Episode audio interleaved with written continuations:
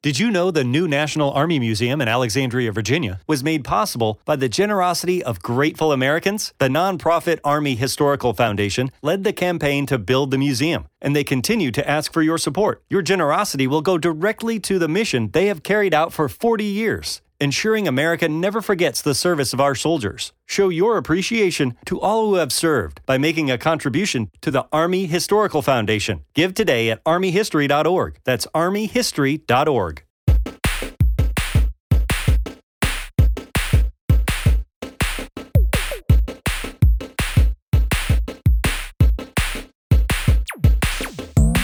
Ci siamo, ci siamo, ci siamo. E ci siamo, ci siamo, ci siamo live. No, non siamo abituati ad avere un countdown così corto, ma bene, bene così, bravo Mirko. Partiamo subito. E bentornati a tutti, bentornati in floppy disk, bentornati sul canale Twitch di Gamesource.it. Eh, siamo li- tornati live dopo due settimane, dopo aver registrato la settimana scorsa e le puntate corrono, corrono qua, eh, perché eh, io ero abituato all'anno scorso che facevamo una puntata ogni due settimane, adesso invece siamo già arrivati alla quinta, quindi insomma qua maciniamo davvero velocemente. Io sono Matteo Pizzirani, benvenuti a tutti e qui con me ci sono i miei insostituibili compari d'avventura eh, nelle figure di Luigi Floris. Buonasera a tutti. Marco Valle. E buonasera, buonasera popolo e Mirko Mazzatosta. Buonasera, buonasera, parlerò con una mano davanti alla bocca perché laggo, quindi sembrerà sempre che parlo. No, perché Però... hai i denti neri. Ah, ah, esatto. Magari c'è pure l'herpes, chissà da quale... Da quale, da, da quale sporca buca l'hai presa. Quella con cui scrivevi l'altra volta, eh Mirko? No, no, no, no, no, no, no, no. Bene, bene ragazzi, tutto a posto? Come, come state? Andiamo bene, Vabbè, siamo vivi. di questi periodi è già qualcosa. Allora, siamo partiti... Siamo, part... siamo partiti un pochino prima questa sera perché eh, lo diciamo subito in modo che eh, voi che ci seguite eh, siate immediatamente eh, aggiornati. Eh, subito dopo di noi ci saranno gli altri ragazzi della redazione che seguiranno live eh, l'evento di reveal del nuovo Silent Hill, quindi preparatevi perché sarà una serata molto lunga qui su gamesource.it e andiamo con la domanda della settimana. Io volevo sapere da voi ragazzi se siete mai andati in vacanza a Silent Hill. Allora, eh, sì, perché ho giocato saltuariamente, dice sì, il primo PS1 e il 3 su PS2 3 molto bello, secondo me è uno dei, degli horror più riusciti su, su PlayStation 2, perché ha, ha scene assurde. Oh.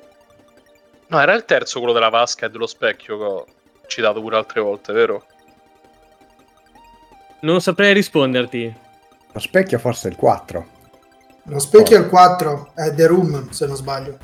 Con dentro la vasca che sì, nello specchio escono. Allora sì, il 4. Aiuto, che Mol... incubo. Eh, però è veramente figo. Salutiamo Ave Pervi in chat e Luis Marco, chi vuole andare? Ma eh, sono mai stato in vacanza a Silent Hill? Sì, assolutamente, assolutamente.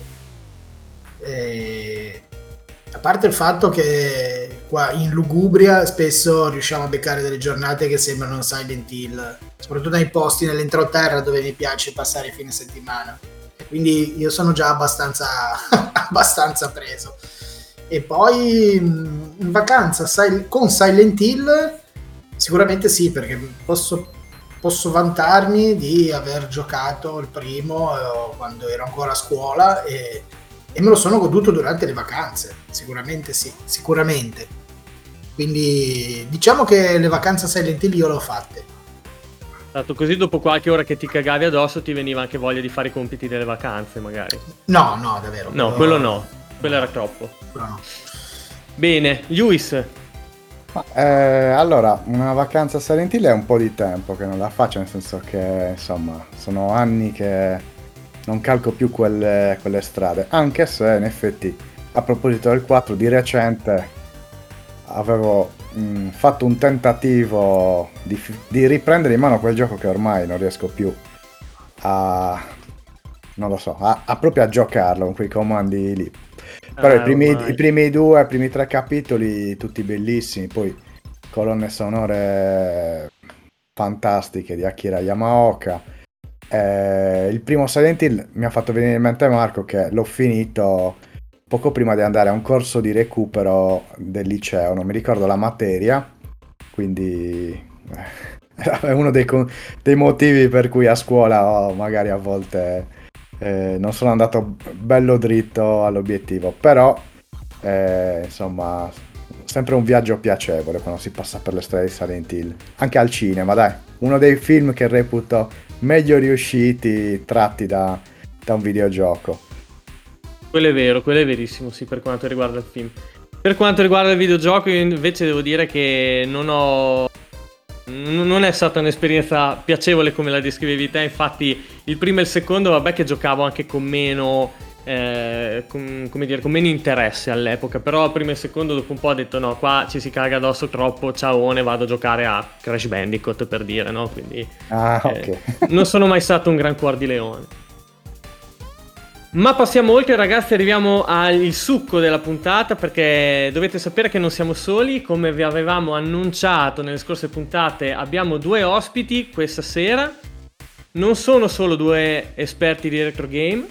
Non sono solo due persone che hanno per le mani un progetto molto molto interessante, sono molto di più, ma ci racconteranno direttamente loro dalla loro viva voce. Abbiamo qui con noi Pacione Boskonovic e Domenico Guidetti. Ciao raga! Buonasera, buonasera, buonasera. Benvenuti, benvenuti ragazzi. Benvenuti. Benvenuti, benvenuti a Floppy. Grazie. È un piacere avervi qui. Ehm, allora, faccio una piccola intro io perché dovete sapere che io e, e Domenico ci conosciamo da un sacco di tempo. Io non so se ci siamo conosciuti nel 2009-2010. Siamo stati in compagnia insieme per un paio di anni e eh, ci siamo ritrovati un po' online perché ehm, eh, frequentiamo un po' le, un po' un pochino le stesse community, gli stessi social, diciamo così. E, e niente, mi sono accorto che accidenti, eh, lui, insomma, tu sei un, un- un regista, hai uno studio e avevi per le mani un progetto molto molto figo.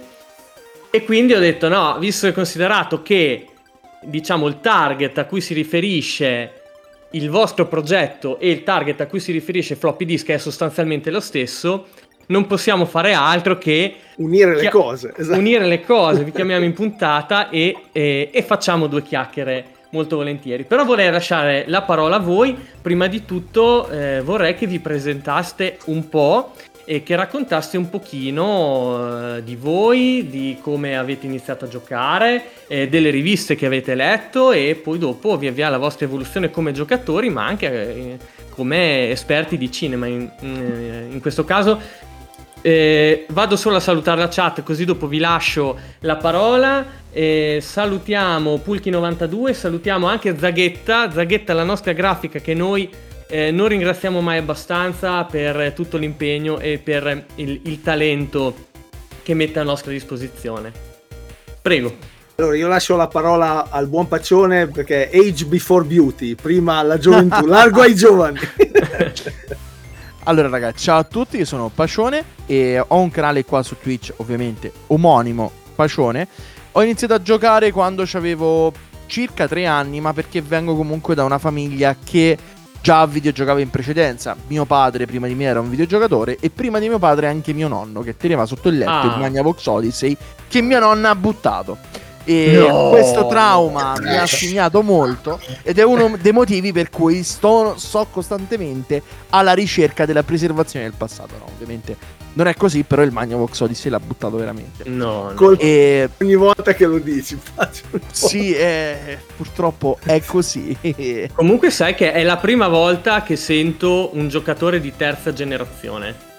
Cioè, infatti è, è strana la mia famiglia perché poi comunque mio nonno è sempre stato appassionato di fantascienza, ha sempre seguito Urania, è sempre stata una persona molto interessata al progresso tecnologico, al punto che 5-6 anni fa mi chiedeva pedissequamente la mia PlayStation 3 per giocare a Uncharted, perché Ah, l'ha vista da mio cugino, però no- non, non è che riesce poi adesso ovviamente nell'ultimo periodo a giocare, però intanto ci voleva comunque provare.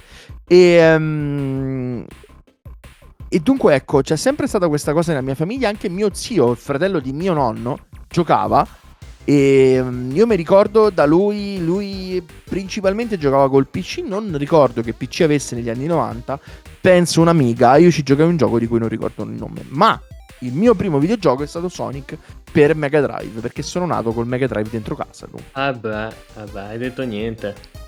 Ma che bello, ma terza generazione, ragazzi, ma sei è veramente Eh, sì. raro. È veramente raro. Cioè, E invece per quanto mi riguarda, io sono Domenico Guidetti, classe 76, eh, nella vita ho una società, uno studio di produzione video. Invece per quanto riguarda la mia prima esperienza videoludica andiamo molto indietro perché è stato Pac-Man nel bar sotto casa nel 1984.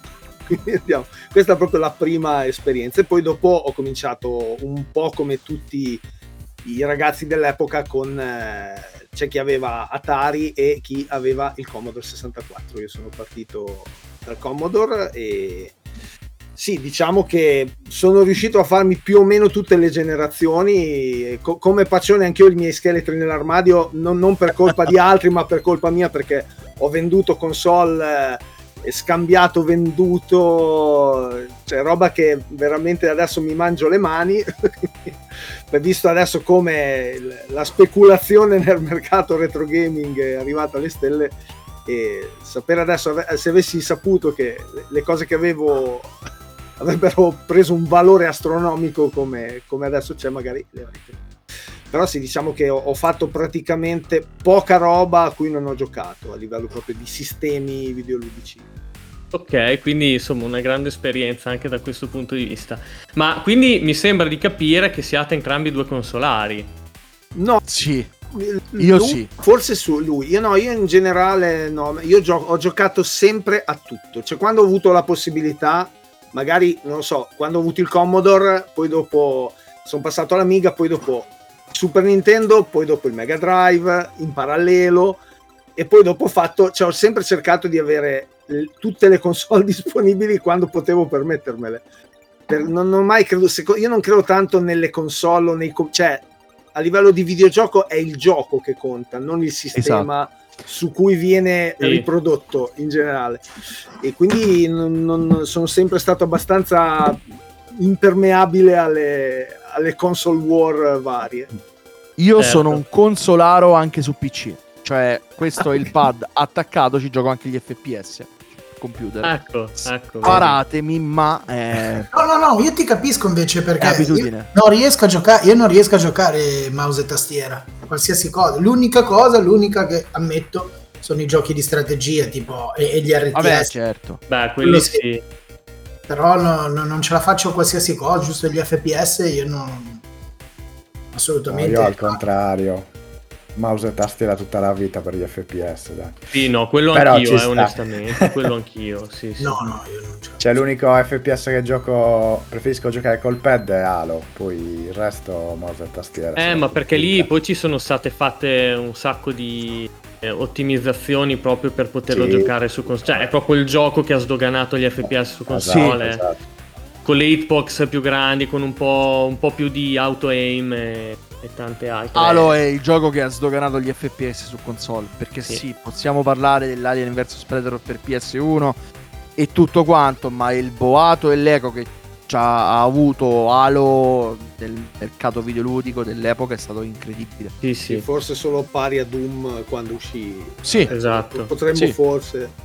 Ma infatti poi il, cara- il paradigma degli FPS si è iniziato a cambiare proprio con Halo, nel senso prima gli FPS arena fatti in un determinato tipo mo- in determinato modo erano comunque figli di Doom e Quake. Halo ha un po' ampliato le arene e ha creato un, secondo me anche un nuovo tipo di multiplayer, anche con Eh. la, vita ricaricabile, l'armatura ricaricabile, insomma. No, io ricordo, vabbè, adesso poi eh, andiamo oltre, però mi ricordo, cioè, dei Medal of Honor su, su console che con il pad era- erano veramente un dramma da Primi- giocare. Primissimi, giusto Medal of Honor, o mi viene in mente, giusto che hai citato anche Alien Tri- Trilogy, eh, che avevano lo strafe con i pulsanti dorsali, cioè era veramente... Sì. Cioè, perché non, c'era, Eh. non c'erano gli analogici, no. Sì, sì, no, assurdo. Eh, vabbè, era tutto un periodo sperimentale, dai, era un periodo sperimentale, quello è... bisognava passarci, il 3D era un po' all'inizio. Comunque, ragazzi, eh, ah, volevamo sapere un'altra cosa. A livello di riviste, perché a noi di floppy disk piacciono le riviste. Ci abbiamo tirato su un podcast, quindi volevamo sapere un pochino quali testate leggevate e non so quali sezioni vi piacevano di più eventualmente. Io sono partito da Zap. Per, eh, Ah. Io sono partito da Zap, poi dopo ovviamente The Game Machine e con The Games Machine l- l'aneddoto particolare è che il mio primo tra virgolette film, tra moltissime virgolette, girato con amici, fu pubblicato sui silver disc di The Game Machine. Ma Dai. che Sui primi! CD-ROM di The Game Machine. Ma magari l'ho anche visto. Eh, oddio. Era una roba indegna, si chiamava Uber City Vice, però cioè, io mi ricordo che spedivo le VHS in redazione dall'allora capo direttore Stefano Silvestri e gli spedivo le VHS e loro ci mettevano, cioè, a volte gli saltava la... perché cioè, a digitalizzare una puntata di 10 minuti ci mettevano due giorni e poi a volte gli saltava... Cioè, erano tecnologie all'epoca per fare un filmato 320 x 240 con dei, cubet- con dei pixel grossi come il mio monitor e, e sì, e dopo ehm, poi dopo bene o male le abbiamo seguite tutte. K vabbè console mania il computer e videogiochi tutte praticamente tutte cioè. e, e diciamo che era un, un rito andare in edicola e prendere la rivista per, anche perché pre-internet era l'unica fonte di informazione se volevi, che ne so, i tips and tricks come le rubriche dell'epoca di cheat, i codici dell'action replay, le soluzioni. Io mi ricordo che da qualche parte dovrei ancora avere il numero di, pa- di K con la soluzione di Half the Beholder 2 di- scritta dal buon Paolo Paglianti, altro, altro grandissimo redattore. E comunque cioè, era, era una cosa, era la prassi, non essendoci altra fonte. Però Dom sento, sento adesso ecco io eh, per deformazione non professionale mi sa che ti chiamerò Dom tutta sera Vai tranquillo. sono abituato così. Eh, però io qua intravedo degli altri scheletri nell'ar- nell'armadio. Dove sono finite queste riviste? Allora, purtroppo le riviste sono finite, alcune in soffitta e altre sono nel mio studio. Oh, ce le hai tutte! C'è un bel po' ne ho. Ne ho, ne ho Beh, bravo, un bel po', bravo, sì. bravo. Beh, Pensavo molto molto peggio, bravo. No, beh, alcune sono in condizioni terrificanti, ovviamente. Però c'è- ci sono, ci sono. Bene, bene. E tu, Pacione? Allora, io sono ovviamente più giovane, sono del 93, dunque considerate che ho iniziato a leggere intorno al 99.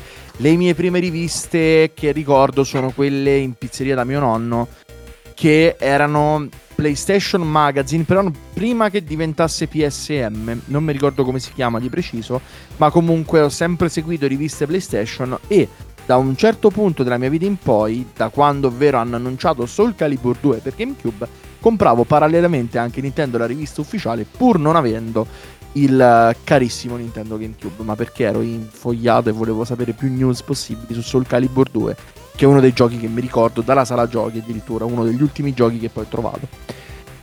E allora E- le riviste Nintendo eh, sarà, sarà sicuramente molto contento di questa tua scelta Scanna, che è un Nintendaro e che è in chat che sta scrivendo che NRU. Non è riuscito ad esserci perché è in vacanza, eh, quindi vabbè ti salutiamo, è il nostro bardo, lui è quello che canta sempre. Poi giusto, Grande ci fa anche- domande imbarazzanti che noi di solito ci mette alla berlina per la nostra ignoranza abissale. Esatto, sì, sì, anche oggi Xbox, un- anche Xbox Magazine ufficiale da quando è uscito la 360. Ok, ok, ok, bene, beh, quindi insomma avevate una bella, una bella, cioè un- un- un'idea ve, ve eravate fatti a 360 gradi praticamente. Eh, non come me che io sono sempre stato un PlayStationaro e quindi ho solo della gran roba PlayStation. Vabbè, va bene, va bene, Io ne, ottimo. ne approfitterei, Matt, perdonami, visto che abbiamo parlato di riviste, per eh, insomma indicare una delle parti che preferivo della rivista, che era la posta. e Esatto. ricordare a tutti gli ascoltatori che E abbiamo lanciato la nostra email, la posta di floppy gmail.com, quindi se volete scriverci eh, saremo lieti di rispondere, leggere anche insulti, qualsiasi cosa. Quindi scrivete pure senza, senza nessuna paura. Esatto, esattamente, anche perché Zaghetta dopo, dal momento in cui inaugureremo questa sezione, dovrà farci un'altra, eh, un'altra grafica apposta, quindi non vorrete mica lasciare Zaghetta senza niente da fare, poverina, vero? certo. che è lì ad aspettare noi e basta. E bene, allora, ragazzi, raccontatemi un po', perché io so che voi avete appunto, come ho già detto prima, un progetto molto interessante che si chiama Videoludica, giusto? Io so già un po' di che cosa si parla, ma eh, è meglio che ne parliate voi sicuramente. Innanzitutto, allora, andiamo per ordine. Per dirla così in un linguaggio che è, è molto floppy disk like e anche per fare felice scanna, un giorno di pioggia Domenico Guidetti incontra Pacione per caso. Allora, diciamo che la no, facciamo qualche passo indietro. Andiamo. Il lockdown che ha ribaltato le nostre vite, diciamo che ha avuto anche dei risvolti positivi. In primis per me è stato l'avvicinarmi a Twitch, perché io non conoscevo assolutamente la piattaforma. E mi sono avvicinato a varie community di retro gaming, tra cui anche quella di Pacione. E diciamo che mh, conosci- non c'è mai stata nel mh, non ho mai avuto io un'idea di dire guarda trattiamo questo mondo il mondo del retro gaming o comunque del videogioco in generale.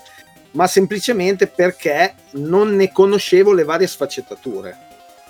Cominciando a, a frequentare Twitch ho scoperto proprio varie situazioni dove eh, c'era proprio si sviluppava e si praticava anche un concetto di preservazione videoludica eh, in, maniera, in maniera importante. Quindi diciamo che abbiamo cominciato a, a vedere che il videogioco cioè a capire lo sapevamo già lo abbiamo vissuto all'epoca però abbiamo in- iniziato almeno per quanto mi riguarda a rendermi conto che il videogioco è un bene da preservare è qualcosa entrato nella cultura popolare qualcosa che è di grande importanza a un sacco di livelli da design grafici a, eh, a- a- a te- tecnologici a qualsiasi cioè a vari livelli. E secondo me e visto anche la, come dire, il proliferare di tanti canali retro gaming, di anche documentari sull'argomento, abbiamo detto ok, possiamo fare questa cosa, abbiamo la passione,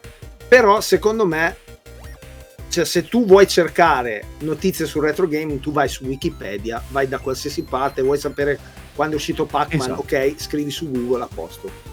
Quello eh, che vogliamo fare noi con Videoludica, che sarà una docu-fiction, e vorremmo parlare a livello narrativo di storie di persone che vivono il concetto di preservazione, lo portano avanti nel loro quotidiano e hanno reso la loro passione sì, proprio un qualcosa di estremamente eh, presente nella loro vita.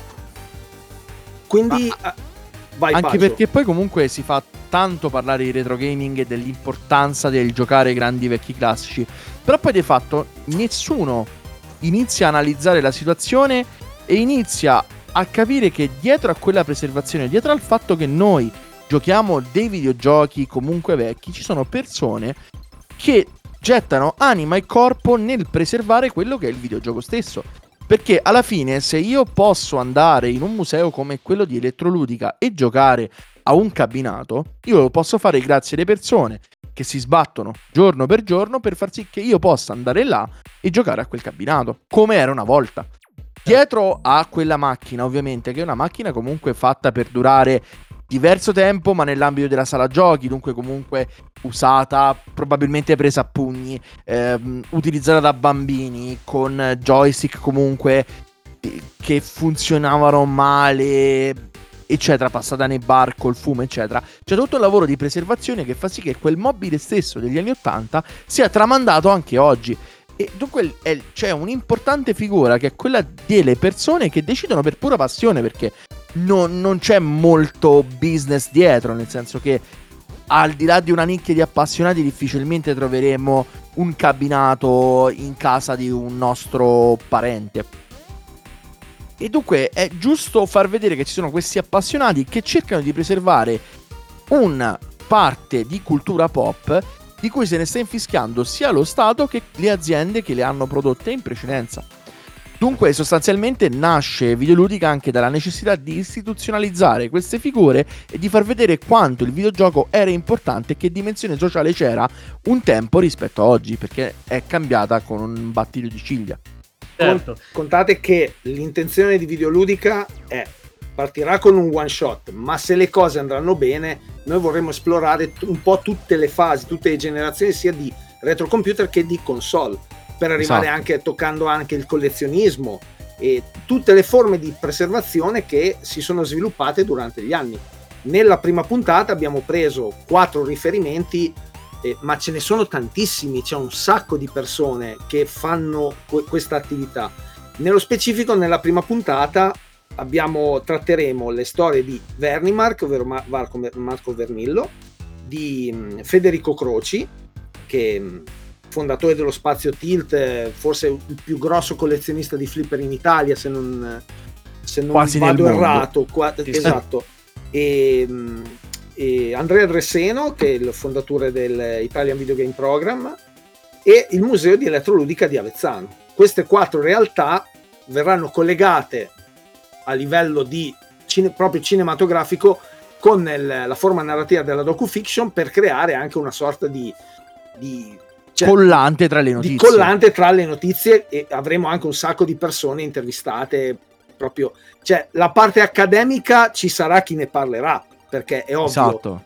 però la il focus della narrazione sarà proprio sulle storie personali che è una cosa che secondo me si è vista poco in questo determinato nell'ambito del gaming cioè c'è ci sono stati però è una cosa che secondo me ancora si può ancora esplorare bene poi ovviamente se la storia di chi intervista cioè di chi- la storia di, che verrà trattata è interessante la storia personale si racconta da sola è, è abbastanza ed, Esatto. ed è diversa ogni volta quindi Diciamo so. che videoludica sta ai videogiochi come Slam Dunk sta al basket, sostanzialmente.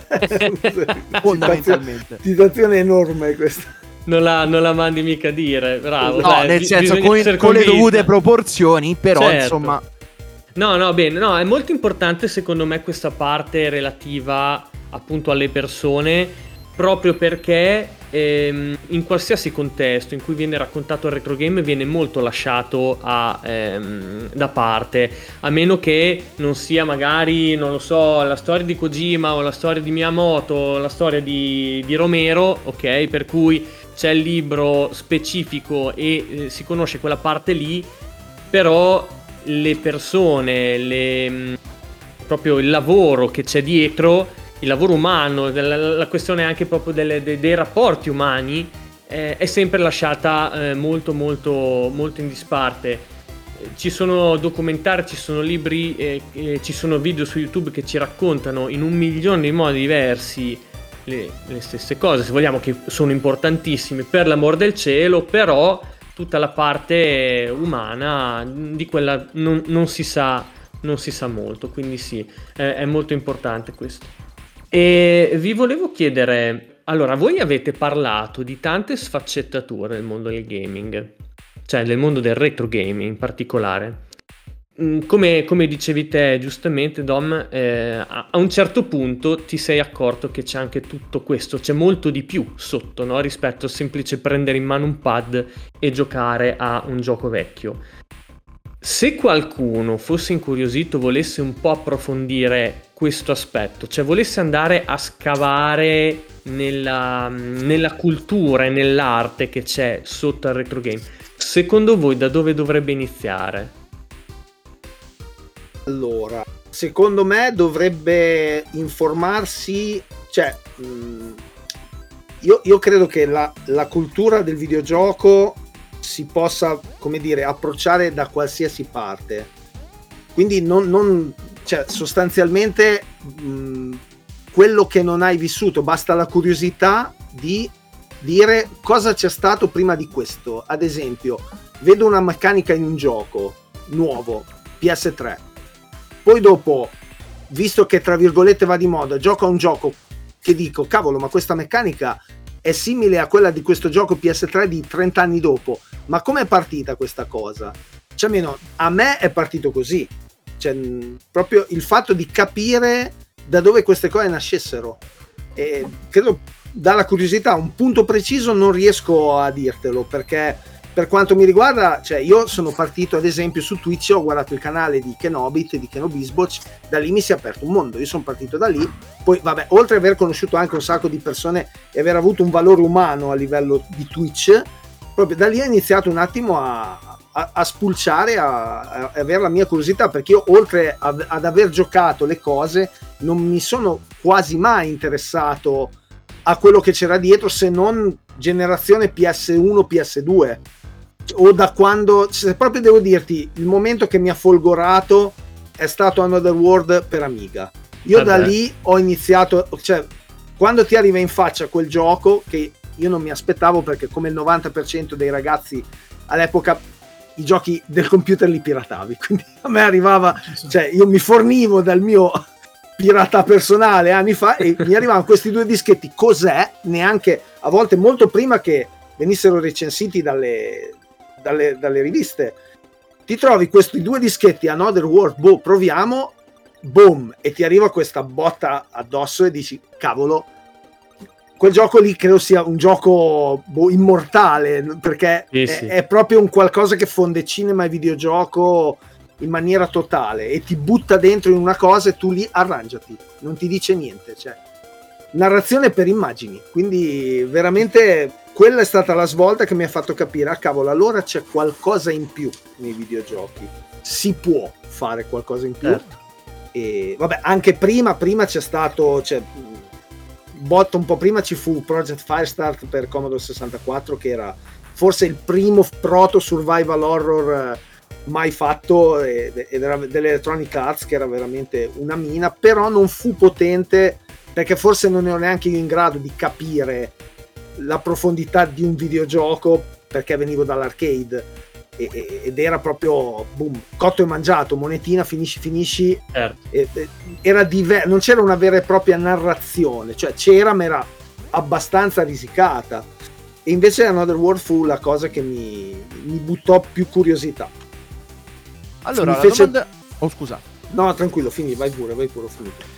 La domanda di Matteo la trovo molto interessante perché è una domanda che mi sono posto anch'io in tempi recenti in maniera molto più introspettiva. Nel senso, comunque, provando a fare, ad avere una carriera da influencer, mi sono chiesto quale sia stato lo stimolo principale per cui io abbia iniziato a studiare quello che sono i giochi che magari non ho vissuto all'epoca. È stata una domanda molto interessante perché ho trovato una risposta che è probabilmente banale, ma che è il core del videogioco. Perché noi videogiochiamo? Per divertimento. Allora, la cosa fondamentale, secondo me, di scoperta dal videogioco è partire da là. Io mi diverto con un videogioco. Se conosco qualcuno che mi dà un input, un incipit giusto, magari mi riesco a divertire anche con cose distaccate da, da quello che è il mio zeitgeist o comunque da quello che è il mio tempo. Perché, ovviamente, io faccio un esempio abbastanza stupido. Io, che sono sempre stato attaccato alle console, non conosco giochi del Commodore 64, ma grazie a Domenico e grazie anche per una parte Jopep, mi sono iniziato ad avvicinare a quello che è il Commodore 64, per esempio. Dunque, sostanzialmente, secondo me, bisogna sempre partire da una cosa.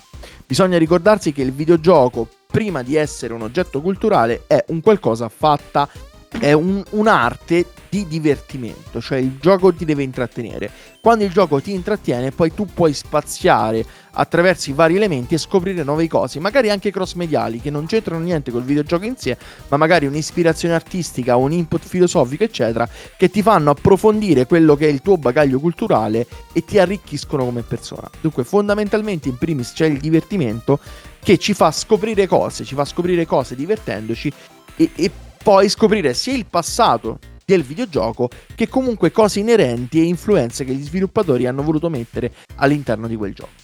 Posso fare una domanda a entrambi? Una Certo. domanda che probabilmente è un po' scomoda, però Ah, vai, vai, vai. allora, voi avete parlato della preservazione del, del- del videogame, di quello che era il videogame una volta, e diciamo della cultura che è dietro al videogame, e, e appunto la preservazione anche della, della fisicità, quindi come appunto dice c'è un cabinato, c'è un, c'è un arcade cosiddetto, e tutta una cosa, un mobile, quindi tipo anche delle meccaniche, un software, una cosa. E quello lì è fuori, cioè non è... Per la preservazione, soprattutto rispetto alle nuove generazioni, o per la preservazione magari di roba che non si riesce a trovare più in giro per motivi cose. Come vedete l'emulazione e dopo di questo, come vedete le mosse commerciali moderne, quali le collection, quali le, le uscite magari rimasterizzate in HD o cose del genere su moderne console di titoli del passato più o meno recente? E poi, se vogliamo proprio fare la ciliegina sulla torta, cosa ne pensate delle mini console? Vabbè, ma quello è il bonus track. Molto brevemente. Allora, sicuramente, cioè, per me l'emulazione è fondamentale, è importantissima, perché c'è veramente giochi proprio che sono irrecuperabili già adesso. Quindi credo che il lavoro di chi fa preservazione sia anche parte l'emulazione, assolutamente. Per le remastered eh, sono altalenante, dipende dal progetto, perché ad esempio io ho apprezzato il remake di Final Fantasy VII. No, no, no, no, io parlavo proprio delle, de- per dire le collection, per dire una delle Ah no, le collection proprio Castlevania vecchi. Game Boy Advance Collection Ah, ok, scusate, Esatto, scusate. esatto, roba del genere, esatto. Guarda, quelle secondo me sono stratagemmi commerciali e purtroppo le le software house non fanno beneficenza. È brutto No, no, dire. parli È con brutto quello da che dire, gli dà i è un fenomeno- lì, no? È un fenomeno che a me non, cioè, non, non infastidisce più di tanto perché quella è la logica commerciale. Ovviamente mi piacerebbe più vedere cose nuove, quello ovviamente. Però Vabbè, sì, così, quello è, è l'andazzo, discorso- è, un bru- è un andazzo del mercato che è- è- è- credo sia purtroppo inevitabile. Però possiamo chiamarlo retro gaming? Giusto, lui Sì. eh, ha, ha detto- ha parlato, de- io sono un enorme fan di Castlevania, però purtroppo eh, tolto per fortuna Symphony of the Night originale per PlayStation 1, non ho nulla di fisico. Certo. Non, ho, non ho nulla di fisico e quindi miliardi di, di titoli Guarda, io- PC, ma tutte per le me- collection per PlayStation, Xbox ho preso a man bassa senza problemi. Io- Senza- Guarda, io rispondo brevemente e poi lascio la parola a Pacio. Secondo me uso un proverbio cinese: non è importante il colore del gatto, l'importante è che prenda il topo. Cioè, se, ok. Esatto. se comunque hai un modo per recuperarli, fallo legalmente o meno che sia l'emulazione. Sì, sì. Cioè, l'importante è che ognuno riesca a giocarci, poi ognuno fa i conti poi col suo portafoglio. Eh, quindi immagino, cioè, se, se uno dice, vabbè, cavolo, questa la prendo, oppure magari no, questa non la prendo, sono, sono cose proprio soggettive, però credo che sia anche quello un modo per recuperare cose che altrimenti non, non Sì. Eh, No, vabbè, ma Marco ha fatto un esempio. Cioè, ha fatto un esempio emulati. Non, li ha mai, non ha mai emulato niente, Marco. No, Io mai, io no, mai, no, assolutamente mai. mai. Io non so voi, ma noi proprio zero. Io non, io No, non so neanche da noi. che parte iniziare, no? non saprei neanche. Noi per emulare dampiamo solo giochi originali. Allora, Esatto. la, domanda, Esatto. la domanda di Marco è molto interessante e ho una controdomanda e penso che mi dilungherò un pochino sulla risposta. Innanzitutto, che cos'è il retro gaming? Perché secondo me non esiste un confine tra il retro gaming e il gaming, perché ad oggi posso dire che anche la PS4, essendo uscita di produzione, è retro gaming. Secondo me la barriera è labile, non esiste proprio un retro gaming, ma solo giochi nuovi e giochi vecchi. Con giochi vecchi non è un termine denigratorio, ma indichiamo quei giochi che comunque sono usciti circa vent'anni fa, ma che comunque rimangono, secondo me, con pari dignità ai giochi moderni. Ovviamente i budget sono diversi, il mondo era diverso, la potenza delle console era diversa e dunque per, app- per apprendere e comprendere bisogna calarsi un pochino in quello che era ehm, il pensiero dietro al videogioco dell'epoca, perché se gioco a un Pac-Man ipoteticamente al di là del genere o gioca un Fortnite, dietro ci sono dei concetti anche di game design completamente diversi. Assolutamente. Il fatto, secondo me, è questo. Eh, I remake dipende da come sono fatti, nel senso che, per esempio, Domenico prima ha citato il remake di Final Fantasy VII, per me quello è un remake nel senso che è una ri- rifacimento nel senso proprio più cinematografico del termine di un'avventura avvenuta ehm, nel 97 parlando di Final Fantasy VII e ci sta perché comunque porta dei contenuti nuovi barra adesso non si sa più se è un remake se è un sequel quello che è comunque apporta dei contenuti nuovi. Sono div- diviso sull'idea di remastered perché?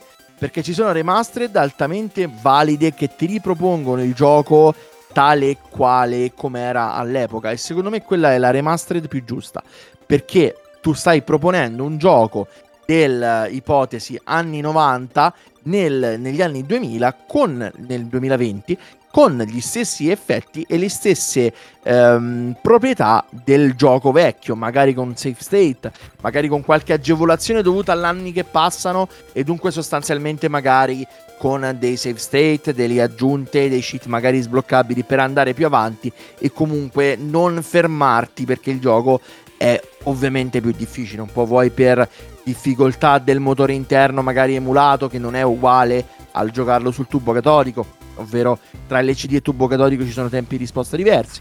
Insomma, con delle agevolazioni che rendono il gioco più fruibile al tempo moderno. Sono però contrario a operazioni come quelle che ha fatto NaughtyOg con The Last of Us Remake. Perché? Sì. Perché vogliamo, vogliamo parlare anche di Horizon Zero Dawn eh, Remastered, Esatto. un gioco 4K rimasterizzato in 4K? Va bene. Esatto. Il, il problema mio con queste operazioni, ma in particolare con quella di The Last of Us, ce l'ho perché tu vai a modificare quello che è l'opinione comune di un gioco che comunque è uscito nel 2011 e già ha avuto tre, tre versioni.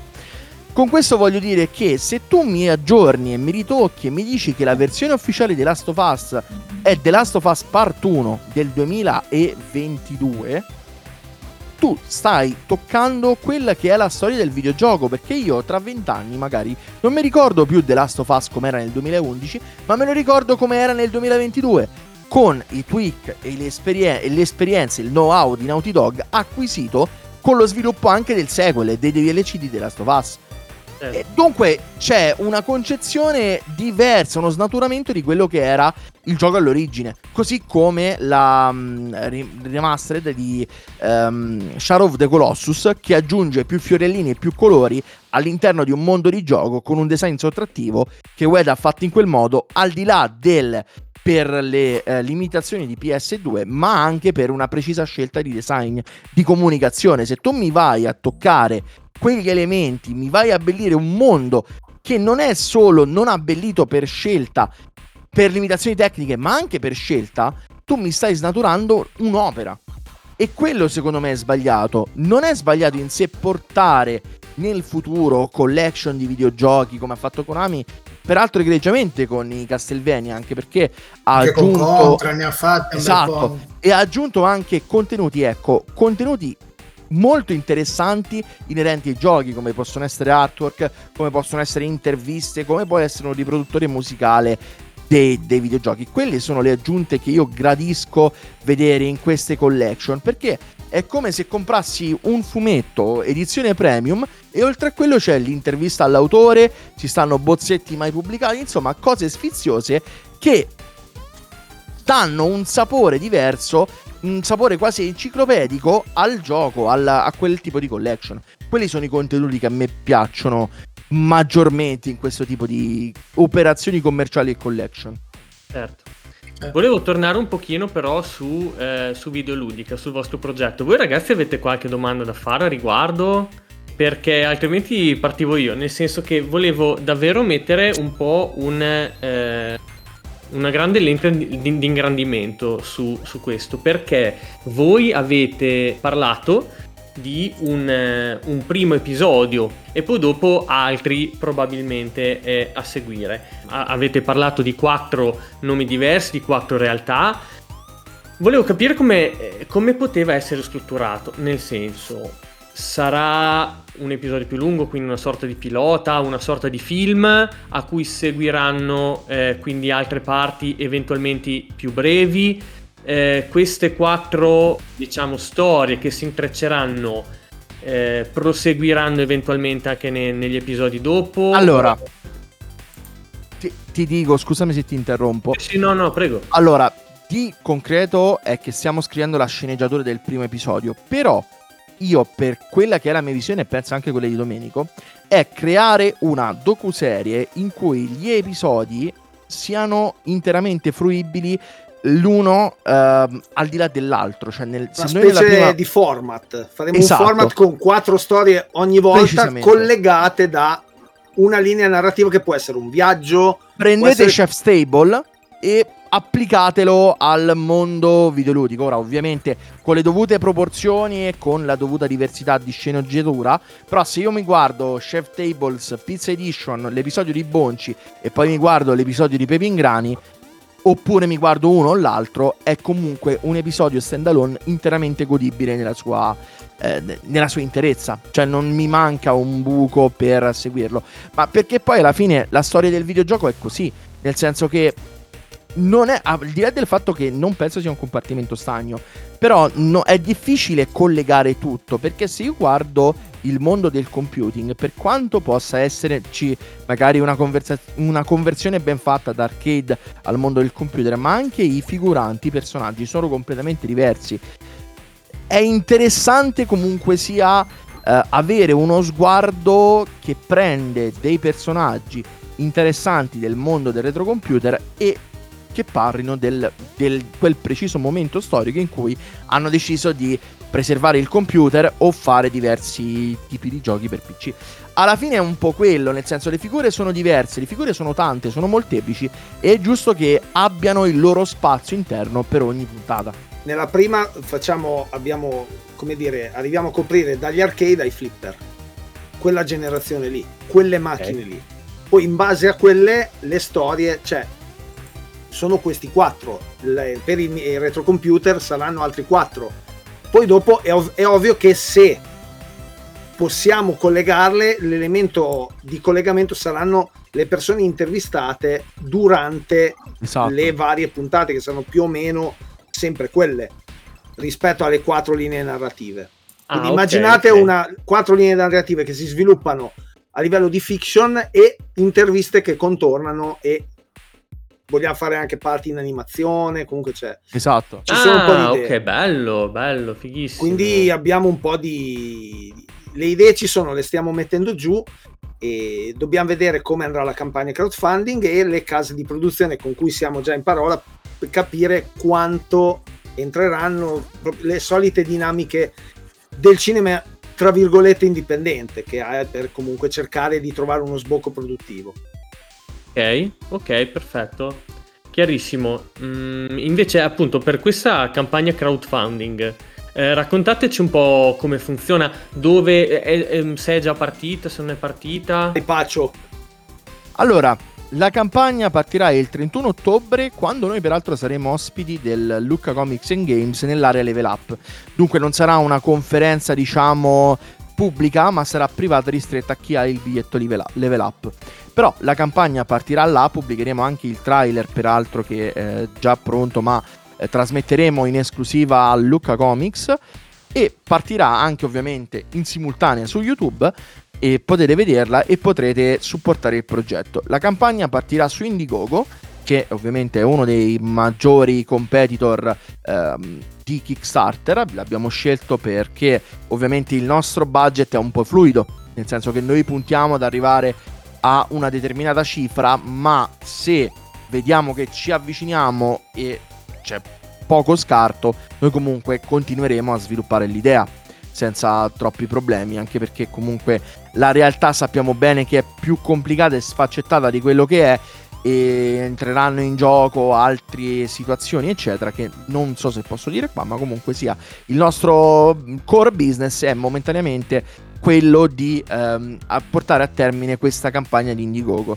Abbiamo già moltissimi contenuti per i social che eh, devono essere montati interviste a persone, ehm, fegatelli, eh, be- filmati di backstage nostri che, dove andiamo a riprendere e fare determinate cose. Insomma, abbiamo già molte cose ehm, e per proprio la campagna e ovviamente quello che verrà finanziato è la puntata in sé, la sceneggiatura a cui stiamo lavorando e tutto quello che c'è comunque da riprendere.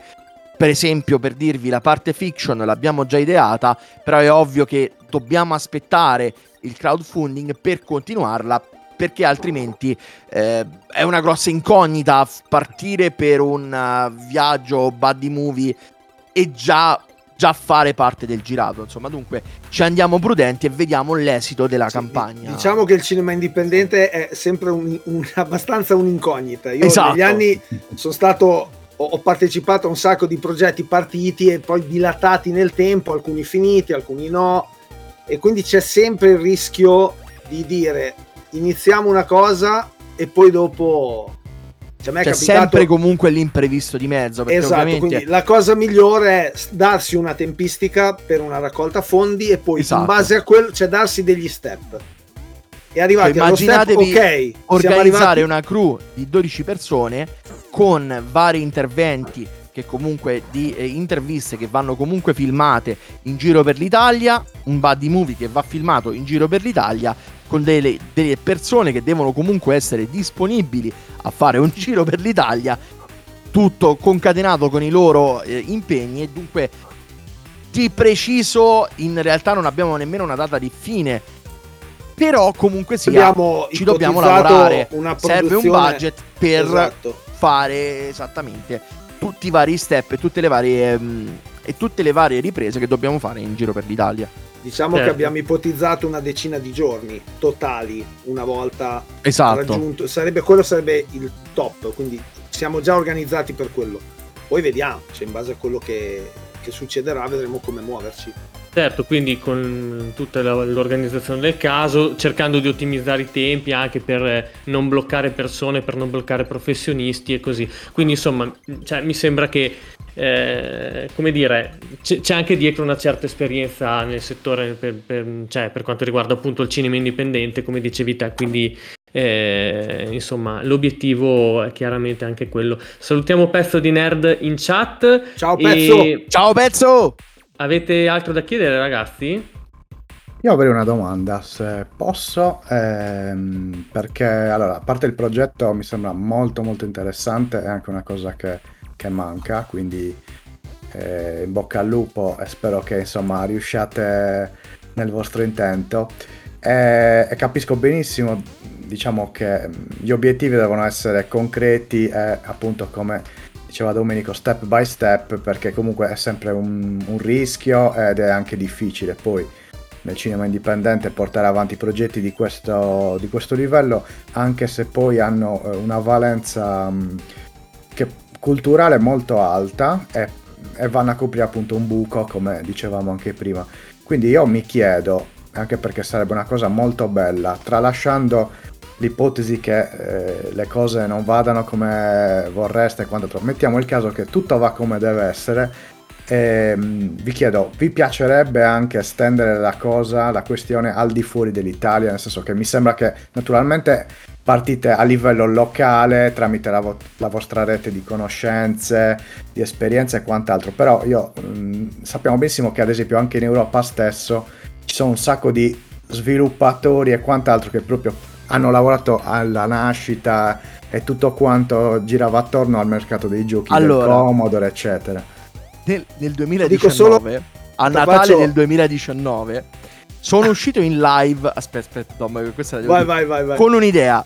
Voglio fare un documentario che parli del retro gaming al di fuori dell'America, perché è tutto americano-centrico e non è possibile che in un mondo che all'epoca non era poi così globalizzato tutto debba ricadere sulla crisi del 1982 dell'Atari.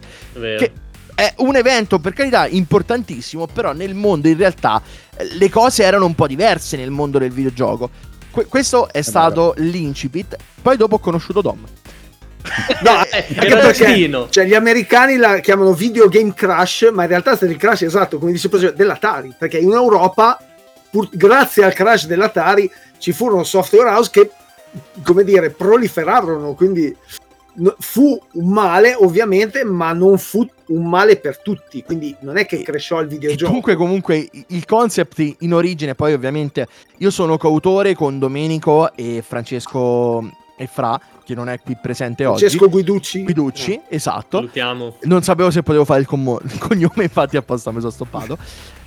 E, eh, e dunque sostanzialmente anche Fra aveva una visione molto simile alla mia e Dom è stato il collante, ovviamente l'esperienza sua è stata quella che ci voleva per imbastire un progetto del genere e è partito così, ovviamente giustamente lui dice abbiamo le conoscenze in Italia, iniziamo dall'Italia, io volevo iniziare dal Giappone. Ha una storia Sono molto dal- particolare, ha una storia molto particolare del Eh, videogame, esatto. quindi già c'è, c'è- ce n'è tantissimo da parlare. Ma poi tanto, tanto, tanto. Sì, sì.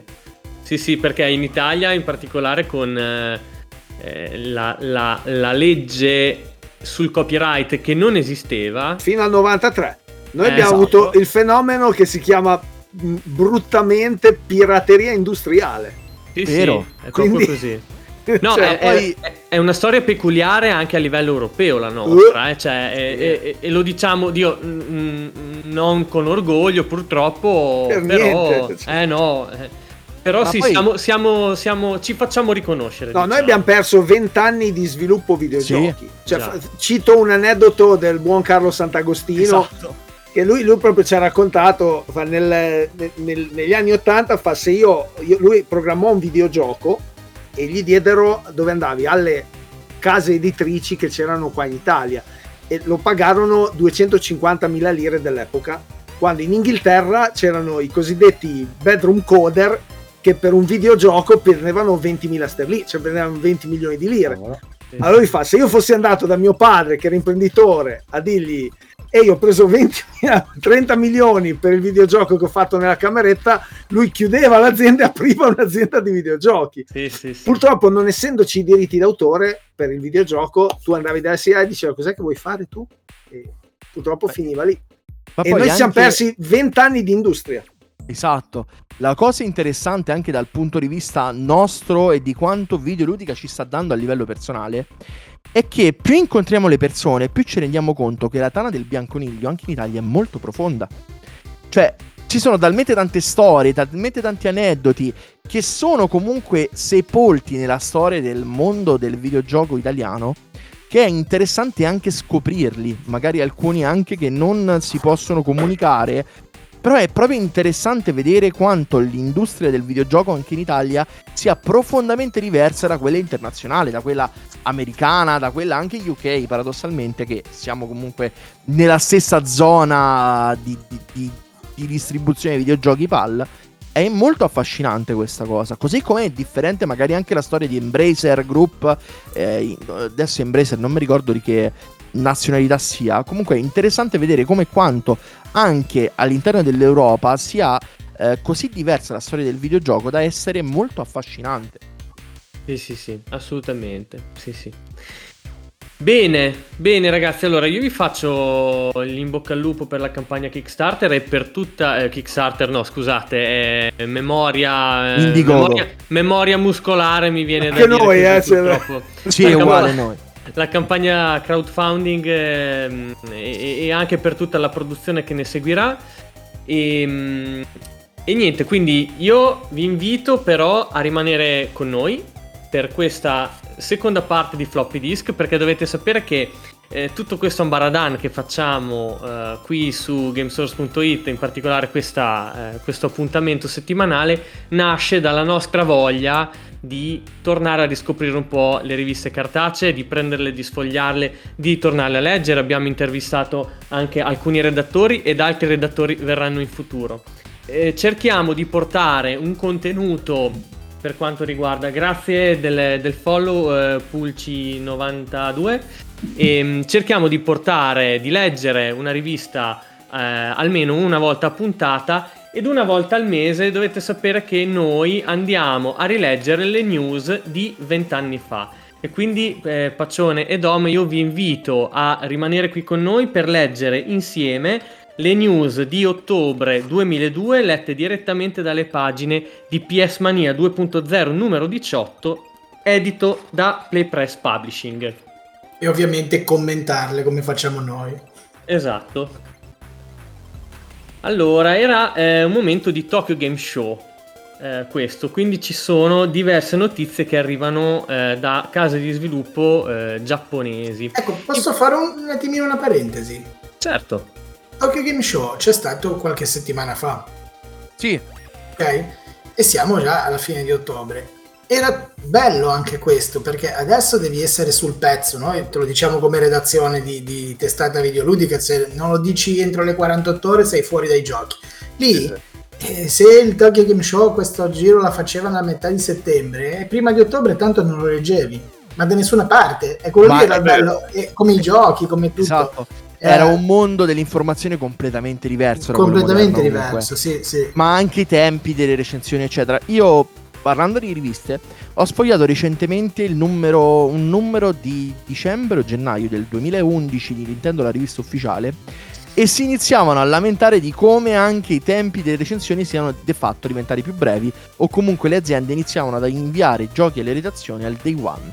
sì. Anche c'è stato uno shift dal 2008-2009 incredibile a livello di rapidità di informazione dovuto al fatto che comunque la fibra, no, la- più che altro la fibra, no, la DSL si sia comunque diffusa in tutta Italia e nel mondo. E è interessante vedere come anche sia cambiato proprio il fenomeno editoriale del videogioco. certo, sì sì, io prendo sempre per fare un esempio quello delle 3, cioè io mi ricordo che leggevo le notizie delle 3 sotto l'ombrellone e invece eh, adesso ci guardiamo le... le Adesso ci conferenze sei di diretta. notte, se non sei direttamente là, vabbè, però... Esatto, esattamente. Ma poi, Comunque- peraltro, basta anche citare, eh, poi peraltro, il post di questa diretta, i vostri ragazzi che stanno qua a vedere l'evento di Konami eh, del Silent Hill nuovo. Esatto, Que- sì, sì, sì, esattamente. È cambiato tutto e a noi piace ricordare anche com'era una volta, ecco, perché, perché sì, è, è importante ricordarlo ed è importante anche capire da dove veniamo per, per capire meglio l'oggi. Sentite, boom, che, che frasona, che è una roba che... Sapete, sono quelle... Sembri quelle fra- l'imperatore, sembri l'imperatore nel finale dell'ultimo samurai. Proviamo Sì, no, sempre ricordarci chi siamo e da dove veniamo. Sono di quelle frasi fatte che si dicono ogni tanto e vanno bene copie incollate un po' dappertutto. Ciao Sankel, benvenuto. Eh, allora, eh, torniamo al Tokyo Game Show e eh, arriviamo a notizie dall'inferno. Devil May Cry 2 stupisce il mondo. Eh, aspetta che esca, poi dopo Aspetta che esce, stupisce. Esatto. Volevo dire, ma esiste Devil May Cry 2? Non lo sapevo. Esatto. Eh, come God Simulator sono passati dall'1 al 3. Il capitolo migliore, Esatto. il capitolo migliore. Il recente STS ha presentato, tra le altre cose, un nuovo filmato dell'attesissimo Devil May Cry 2, utile per far crescere ancora di più l'adrenalina in tutti noi giocatori e per rivelare altre novità riguardanti la meccanica di gioco e i personaggi. Nei due minuti visionati si vedono Dante e Lucia che saltano in maniera coreografica tra i gotici palazzi in una città europea e usano una serie di mosse completamente inedite contro esagerati boss. Il filmato inizia con l'inquadratura di un Dante tirato a lucido, più elegante e raffinato di un tempo, ma con i capelli che sembrano diventati più bianchi. Il nostro uomo demone ha a disposizione un'incredibile serie di nuove mosse. Questa volta potrà sparare davanti a sé, mentre contemporaneamente colpisce un nemico posto dietro la sua schiena usando l'alta pistola. In una particolare sequenza lo si vede addirittura farla verticale sulle sue fedeli pistole Ebony e Ivory. Grandioso, la forza di gravità non sembra più essere un problema per lui. Usa i muri come fossero trampolini di lancio in stile Jackie Chan, può correre letteralmente lungo le pareti alla Matrix o fare una giravolta aerea per attirare alle spalle dei nemici. I doppi salti adesso appaiono decisamente esagerati, ma in generale ogni movimento è molto più scenografico di prima. Come avevamo anticipato qualche numero fa, Dante non sarà solo e verrà affiancato in questa nuova avventura da un nuovo personaggio femminile che ha finalmente un nome, Lucia. La sua breve ma efficace apparizione nel filmato non dice ancora moltissimo, ma fa trapelare una certa predisposizione alle arti marziali. Nel montaggio appaiono anche dei nuovi e mastodontici guardiani, alcuni metallici, altri formati da incandescente materia organica. Da quello che abbiamo visto, sembrano essere davvero giganteschi. E proseguiamo con un'edizione eh, da museo di Final Fantasy XI. A mano firma un'edizione da collezionisti. Tempi d'oro per i collezionisti e per gli amanti della saga Squaresoft. La compagnia che ha dato vita a personaggi come Cloud, eh, Sephiroth, Tidus, Squall e altri mille ha annunciato l'uscita giapponese di una versione imperdibile dell'undicesimo capitolo della serie. Come potete vedere dalle immagini, sia la scatola che il DVD di questo Final Fantasy XI sono stati disegnati e autografati dall'artista Yoshitaka Amano, da sempre uno dei simboli dei vari episodi, colui che ha contribuito alla nascita di tutti i personaggi. I contenuti del gioco rimarranno gli stessi, ma nella confezione verrà inserito anche un cinturino da polso che meriterebbe da solo un posto sui nostri scaffali. Se siete disposti a fare eh, questa piccola follia per aggiudicarvi qualcosa di veramente esclusivo, preparatevi a sborsare dal prossimo 26 settembre circa 8.000 yen, più o meno 75 euro, ovviamente escluse le spese di spedizione del Giappone. Io penso che una collector, no, non una collector, una, un artbook di a mano sia una delle cose che, che desidero di più nella 85 vita. euro regalata, eh, comunque. Sì, è vero. Sì. Cioè, rispetto ai prezzi di oggi, cioè, Sì. Sì, sì, assolutamente. Però Eh, quanto non- vengono a costare con l'importazione? Eh, beh, in effetti poi dopo di- Eh, un altro no. Vabbè, sì, sulle 150-200 euro magari ti veniva. Però io rifletto, oggi quell'edizione quanto costerebbe? Cioè, quanto Eh. costerà solo quell'edizione se tu ti rivolgi al mercato dell'usato di oggi? Sì, Eh, sì, penso una millata, una millata buona costerà. Secondo Eh, me qualcosa sì, sì. Sui 1000. Tra l'altro la mano sarà anche a Luca Comics quest'anno, eh? Sì. È Sì. ospite a Luca Comics. Io ho preparato questo nell'eventualità lo incontrassi fuori o ci fosse una fila per firmacopie. Final Fantasy 2 per Wonderswan. Wonders World. Wow. Bello. Accidenti, accidenti. Color. Uno dei capitoli migliori, oltretutto. Sì, concordo. No, Cioè, io non, non sono un fanatico di Final Fantasy, premetto. Cioè, mi piacciono, ma secondo me ci sono già RPG che comunque valgono tanto quanto, se non di più. E facevo un no con la testa perché Marco non gli ho risposto, ma mi ha tirato una frecciatina sotto banco. Dai, dai, first class soldier, smettila, va là, dai. Ma dannazione. Dannazione, Ti sei dannazione. fregato con quella cosa lì, eh? Ti sei fregato. Non, non puoi più parlare adesso. Bruciato. Eh sì. Ma andiamo avanti perché ragazzi una volta vi ricordate che le console calavano anche di prezzo? Ecco, una volta come fa Sony succedeva. adesso, Adesso aumentano. Una volta succedeva, infatti qua era, eh, veniva dato l'annuncio ufficiale PS2 a 259 euro. Cala ancora il prezzo del 128 bit Sony. A partire dallo scorso 29 agosto la PlayStation 2 avrà un prezzo ufficiale di 259,99 euro. La Sony Europa sembra mirare all'aumento delle vendite nel vecchio continente, soprattutto in vista del prossimo Natale, occasione che potrebbe confermare il predominio PS2 sulle altre console di nuova generazione. Attualmente infatti sono più di 8 milioni gli utenti Sony nei territori che utilizzano il formato PAL, di cui una buona percentuale italiani. La presenza di un catalogo di prodotti che vanta oltre 400 titoli, più un migliaio di giochi per la PS1 e una quantità praticamente infinita di DVD e CD audio, potrebbe far registrare alla Sony un nuovo record di vendite. Considerando il fatto che Babbo Natale porterà nelle nostre case quasi 150 nuovi titoli, tra cui The Gateway, World Rally Champion 2 Extreme, This is Football 2003, Primal, Ratchet Clank e Kingdom Hearts, non resta che aspettare, comodamente seduti, con il controller in mano. C'è 100 e quanto hai detto che uscivano titoli per quell'anno? 150. Solo nel periodo della finestra di fine anno?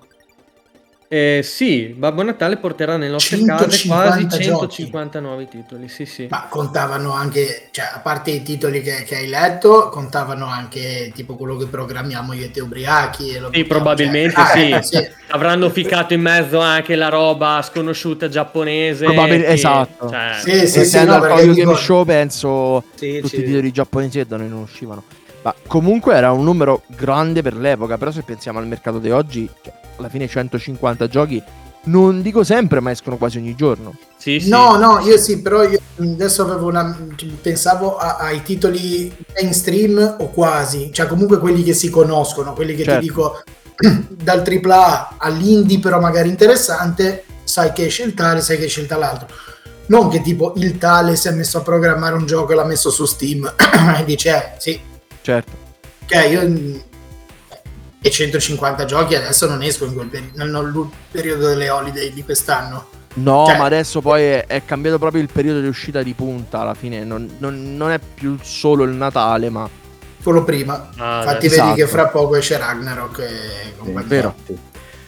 Invece io su questa news volevo dire una cosa perché eh, Marco si è focalizzato sui numeri, però a me sono quel tipo di news che fanno sempre sorridere perché ovviamente sono date da una rivista marchiata solo PlayStation e sono fantastiche secondo me perché hanno tirato fuori tutta una serie di aggettivi mirabolanti per eh, diciamo tributare queste, queste- queste notizie che mi fanno ridere e mi fanno ricordare quando abbiamo letto la, la rivista Xbox che è, Ah, Quella era più bella, quella lì era più rimarrà bella. sempre nei nostri annali di floppy disk. Sì, sì. Oh, beh, vabbè, eh, c'era Serino eh, dietro a XBM, quindi un po' lo stile, dai, era già quello, era già quello attuale di, di Serino. Bene, andiamo avanti perché eh, al- dal Tokyo Game Show arrivano un sacco di sorprese e conferme. Il Giappone mette in mostra il futuro PS2. Il Giappone è da sempre un punto di riferimento per il mondo dei videogiochi, ma negli ultimi tempi il Tokyo Game Show aveva sofferto di un certo calo di popolarità, specialmente se confrontato con la colossale fiera di Los Angeles. Da quest'anno però, che ricordiamo sarà il primo con la sola edizione autunnale, il Tokyo Game Show ha deciso di mostrare i muscoli sfidando apertamente le tre a suon di titoli eclatanti. La lista completa di titoli presentati non è ancora stata ufficializzata, ma alcune compagnie hanno già presentato delle liste di titoli che hanno fatto crescere a dismisura l'attesa. Molti di essi erano già nell'aria da mesi e non hanno rappresentato una grande sorpresa, ma altri ci hanno decisamente lasciato a bocca aperta. Vedi Ico per PS1, che non penso sia mai esistito. PS2 forse. No, no, eh, ma PS1 c'è avuto uno, uno- uno sviluppo abbastanza travagliato. Re- eh. Mi ricordo che fu- lo iniziò- sviluppo fosse iniziato su PlayStation Sì, 1. sì, sì. Sì, è vero, però poi era uscito su PS2 qua, parlavano di, addirittura di un remake, vabbè, non è mai, non è, non è mai avvenuta questa cosa. Eh, Final Fantasy XII, Dragon Quest 8, specialmente per quanto riguarda Squaresoft, Enix, Capcom e Sony. Date un'occhiata e strabiliate, siamo solo all'inizio. Effettivamente c'è una lunghissima lista di cui vado a citarne solo alcuni principali che possono essere Dark Chronicles, eh, Ico appunto per PS1. Poi ci sono Final Fantasy X, Yuna's Quest e Riku's Quest che ne avevamo già letto in qualche news eh, qualche mese fa che sarebbero dovute uscire ma non... eh, cioè secondo me poi è quello che è diventato Final Fantasy 10-2. 2 perché Sì. non è mai uscito niente del genere purtroppo perché un Final No, Fantasy meno male. X No, ma un Final Io- Fantasy X visto da un altro punto di vista mi sarebbe piaciuto. È il Io vorrei sequel dire- che... Una cosa Sì. e spezzare una, va- una lancia però a favore del 10-2. Secondo me è uno dei Final Fantasy più sottovalutati. Secondo me. E Sono qua, perché l'ho saltato pari pari. e qua secondo me mi, mi, mi, Mi era il 10. mezza chat. Ma per me il 10-2 prende uno spirito sicuramente un pochino più frizzantino e meno pesante del 10. Però confeziona uno dei battle system, uno dei skill system più belli dell'intera saga. Ah, me. ok. No, sì, il combat system non era, non era mica male, effettivamente. eh. Ma secondo me neanche il job system, perché Esatto. non dico che è come No, quello del era- 5, perché chiaramente no, però era strutturato bene. Tanti eh, screditano, ovviamente io faccio gag, ci rido sopra al DC2, però è, è- viene offuscato da quello che è il 10, perché il 10 effettivamente è riconosciuto da tanti come capolavoro. E Quindi pensa io po'- andando avanti col tempo ho rivalutato il 10 in favore del 10-2. Perché s- se tu giochi al 10, cioè perlomeno per me è successo così, ho giocato al 10 la prima volta a 10 anni. Bello, bellissimo, voglio una storia di amore come quella di Titus e Yuna. Non capivo un cazzo. Ehm, poi andando avanti, 13-14 anni, carino. sono arrivato alla mia maturità emozionale e comunque sia di età che mentre giocavo Final Fantasy X a 20 anni nel, nel remake remastered che hanno fatto, cioè madonna che palle. Ma- Ma proprio così, cioè mentre giocando al 10-2 sì va bene, è frizzante, fa ridere, è completamente scollato da quello che era che poteva essere una parvenza di coerenza col 10, però mi sono divertito dall'inizio alla fine. Sì, beh, probabilmente se non si sta a guardare tipo mh, cioè, il cambiamento totale che ha fatto Yuna. Sì, eh, div- cioè, diven- perché lì è stato traumatico per tanti. Eh? Cioè, io ho un amico che saluto Paolo, ciao, che so che ci ascolti, che ha finito Final Fantasy X, meraviglioso, fantastico, bellissima storia d'amore. Ha cambiato, messo su subito il 10-2. Si è visto Yuna che si era svestita e aveva iniziato a sculettare. Quindi, insomma, eh, cioè, diciamo che proprio hanno snaturato completamente un personaggio. E vabbè.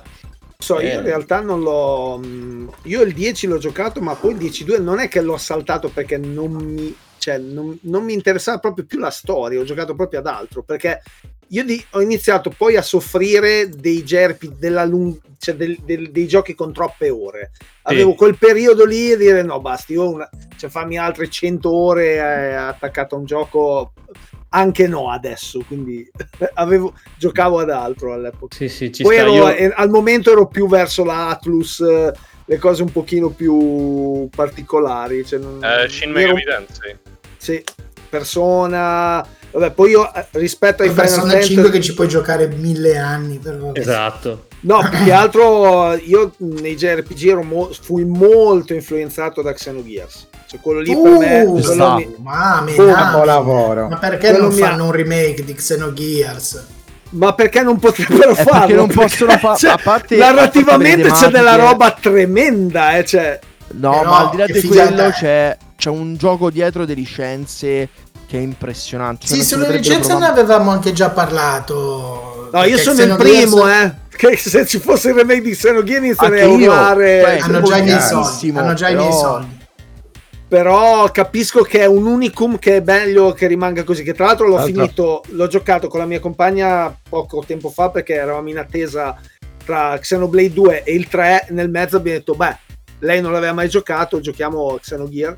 E no, è stato. È veramente. Capisci eh, Takashi cosa voleva fare e cosa ha voluto fare fino adesso proprio. Ma che Ah. poi parliamo anche di quanto erano deprimenti quegli anni 90. Madonna. Passiamo da un Evangelion a uno Xenogears e tutta quella ondata. dei Anche Final Fantasy 2000. VII non era Sì, proprio Mamma mia, sì. questa allegria, eh. Sì, Ma c'era proprio quella patina di ansia sociale del nuovo millennio. Eh sì, perché era il produzioni- millennialismo proprio di Esatto. arrivare... Sì, sì.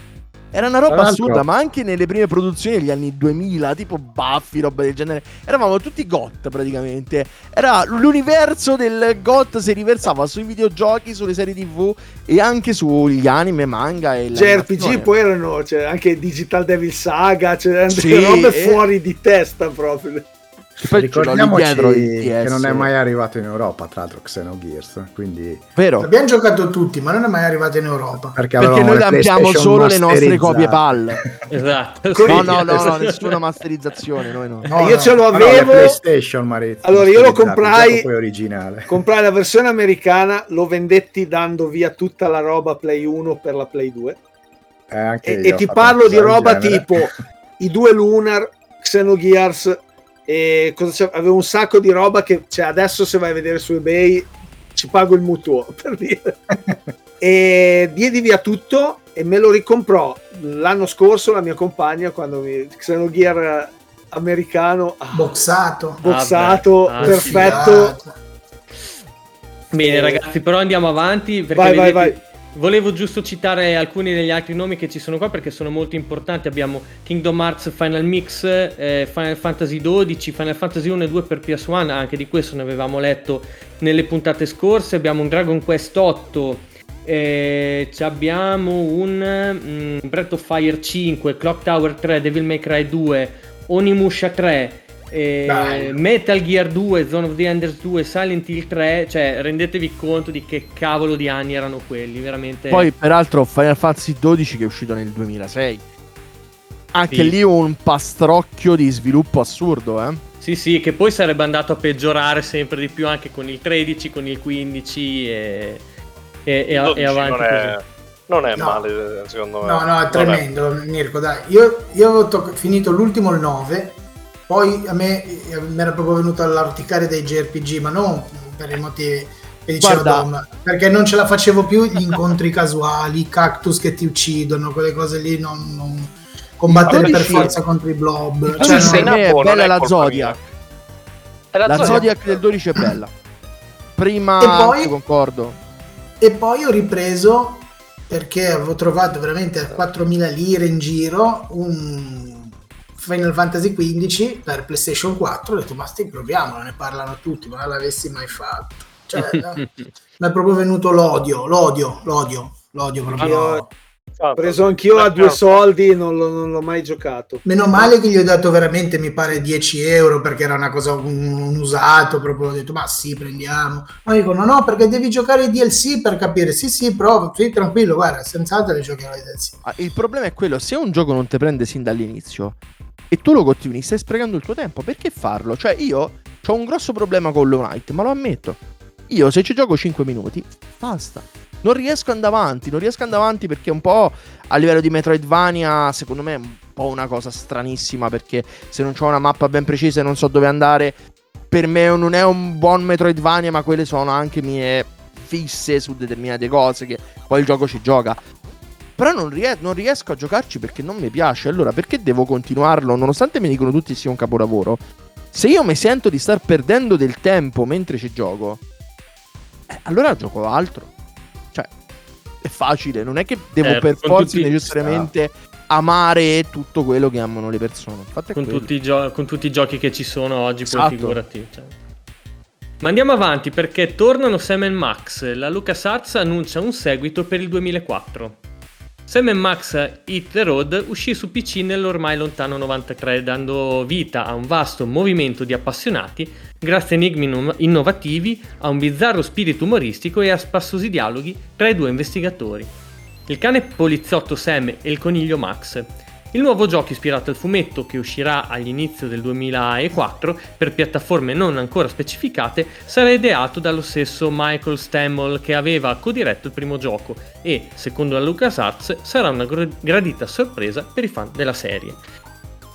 E nonostante fosse già passato il periodo di culmine delle avventure grafiche, qualcuna ne usciva ancora e poi, grazie al cielo, non ringrazierò mai eh, tanto eh, abbastanza il mercato indie per averle fatte tornare. E so che ci sono dei fan di Outrun perché avevamo citato uno nell'accadde oggi, giocammo oggi la puntata scorsa, vedo anche Dom che alza la mano eh, e, e- anche Faccione, perfetto, quindi siamo tutti eh, allineati su questo e siamo tutti allineati nell'essere molto contenti che uscirà un Outrun 2 su PlayStation 2. Voci ancora non confermate dalla Sega. Chi ha vissuto gli anni 80 tra i cabinati dei giochi di guida probabilmente non aspettava altro che questa sensazionale notizia. La Sega presenterà entro breve la versione da sala giochi di Outrun 2, che almeno per ora resterà limitata al territorio giapponese. Tralasciando i vari Turbo Outrun, Outrunners e, e il pessimo Outrun Europa, questo sarà il primo vero seguito del celebre titolo. Sembra scontata la conversione per le console a 128 bit attualmente sul mercato, anche se non ci sono ancora voci ufficiali a riguardo. Ma se voi doveste convertire un titolo così atteso su una console, non preferireste farlo su quella più famosa e di successo? E infatti sì, poi arriverà, se ricordo bene, su PS2 e anche su 360. Su X- eh, 360 non so, Xbox, No, anche su Xbox e 360 60, mi anche sembra, eh. 360. L'SP, non mi ricordo come si chiamava, c'era un tipo di... Anche PSP. Allora c'era No, il cost SP, to cost. il, il Ah, titolo, ok. Outrun 2 SP, non mi ricordo. Sì, eh. c'era anche il cost to cost per PSP comunque. Che... Quello sì. È vero, sì, però quello mi- era un altro eh, capitolo, non era il S- 2. allo- eh, non mi ricordo, sai, mi sembra di sì. Però me li ricordo talmente tanto ravvicinati che non. Cioè, sinceramente faccio fatica a distinguere l'uno dall'altro. ok, perché sì, comunque- ci sta. Ma andiamo avanti perché dovete sapere che PlayStation 2 va oltre il DVD. Il 128 Sony si evolve ancora. se state pensando all'acquisto di un lettore multimediale per audio e video, perché non aspettare ancora un po' e dare un'occhiata a questo QCast Tuner compatibile con PlayStation 2 progettato dall'americana BroadQ? Il nuovo lettore digitale sarà in grado di leggere i file musicali MP3 e tutti i video esistenti, compresi i famigerati DVX. L'interfaccia grafica sarà controllata tramite pad o telecomando. Per ora la periferica è disponibile al prezzo di 50 dollari circa solo nella versione beta, ma è sicuramente consigliabile attendere quella definitiva che probabilmente funzionerà su tutti i tipi di PlayStation 2 senza bisogno di pericolose modifiche. Il suo utilizzo però sarà condizionato all'acquisto di un apposito adattatore di rete per PS2. Ma i DVX era un, un botto che non sentivo i DVX. Il bello è quando scaricavi i DVX dalle fonti molto originali, invece del DVX del, del film ti trovavi. Non, non... e Moana ai mondiali. Esatto. Sì. A me bene. è successo con Shrek, portato a mio cugino di 4 anni e Ecco. messo sulla TV dei nonni. Ma Ecco. non la- scusa, però anche tu abbi pazienza. Hai fatto gol, eh. di prova, cioè, Ero. avevo 13 anni, ero ingenuo. Tutta ancora. questa fiducia nella rete, Pace. Esatto. eh, Non dovevi ma avere c'è scritto Shrek, c'è scritto Shrek. Cosa potrà mai andare Shrek. storto? Cosa potrà mai Esatto. andare storto? Ma andiamo avanti perché ci aspetta un inverno glaciale. Siberia arriverà anche su PS2. Dopo una convincente versione per PC uscita pochi mesi fa, l'avventura targata Microids allargherà il suo dominio anche sul mercato delle console, raggiungendo l'Emotion Engine della PlayStation 2. In Siberia vestiremo i pesanti panni dell'avvocatessa Kate Walker, incaricata di ritrovare il giovane neopresidente di una compagnia elettronica scoperto in qualche parte del vecchio continente fra le Alpi e ovviamente la Siberia. Nel corso delle sue indagini Kate scoprirà i motivi che hanno spinto il giovane Hans a far perdere di proposito le sue tracce e non fare ritorno a casa. La nuova avventura tridimensionale nata dal genio creativo di Benoît Sokal arriverà in Europa con le nevi del prossimo dicembre. Io giocai un pochino al primo Siberia su PlayStation 3 perché lo diedero gratuito, Sì. l'1 e il 2 li diedero gratuiti sul eh, Plus, ma era una conversione terrificante, veramente Cade terribile. Su PC, Su PC tu- il- l'1 e il 2 il 3 l'avevo iniziato, poi l'ho, l'ho mollato lì, ma non perché non mi piacesse per t- questioni di tempo, ma sono belle anche le altre di Soccali. Io giocai Nicopol e mm, Sinking Island, che sono molto molto molto belle. Sì. No, io Anche- ho problemi con le avventure grafiche, dunque non.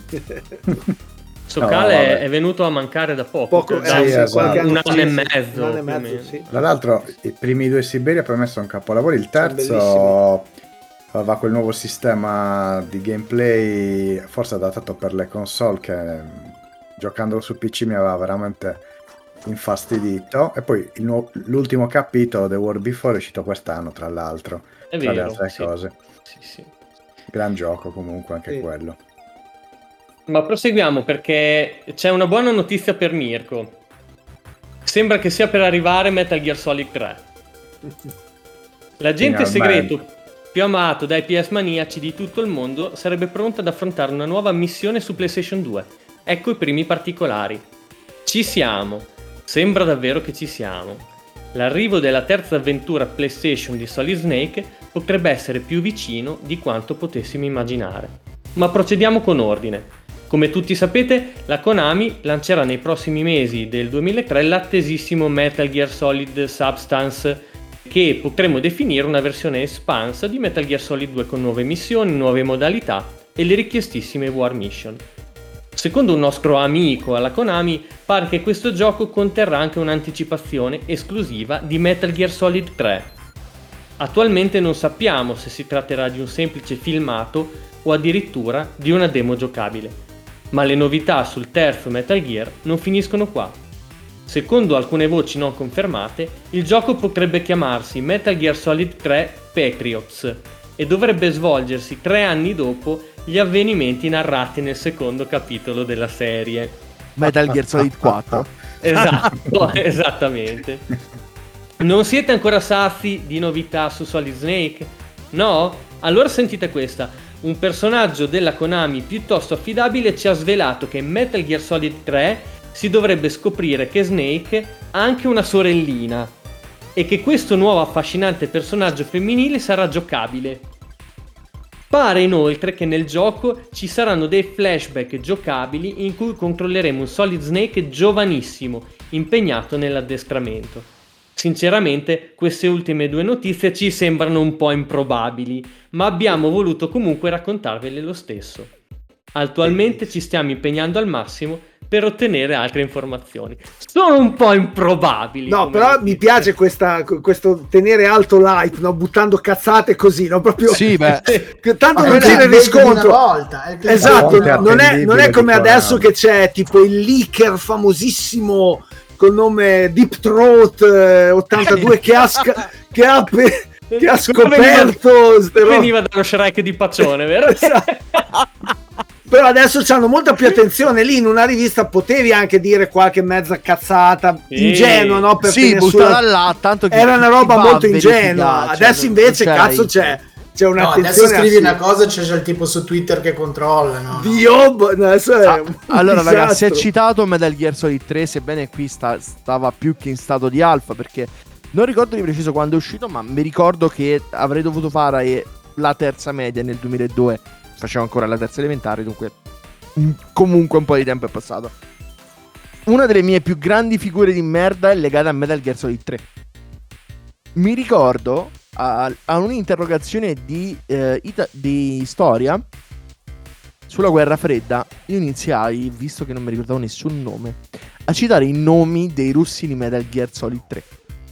Cioè la, la professoressa usciva che era a- attonita. Ma non si chiamavano così, Francesco. C'è lei. Dico, Io ero lì col gioco della Play. E ancora nei momenti miei più grandi di panico mi viene in mente quella scena perché ha fatto una faccia del tipo ma che cazzo sta dicendo questa persona? Dove, li ha, le- dove ha letto Sokolov come nome? Che Vabbè, ma questo prof figuriamoci se li conosceva tutti, no? Quelli Esatto, russi, cioè, voglio esatto. dire, c'era stato qualcuno che si chiamava così, davvero. Comunque, dopo quell'evento su storia ci ho sempre avuto alti voti.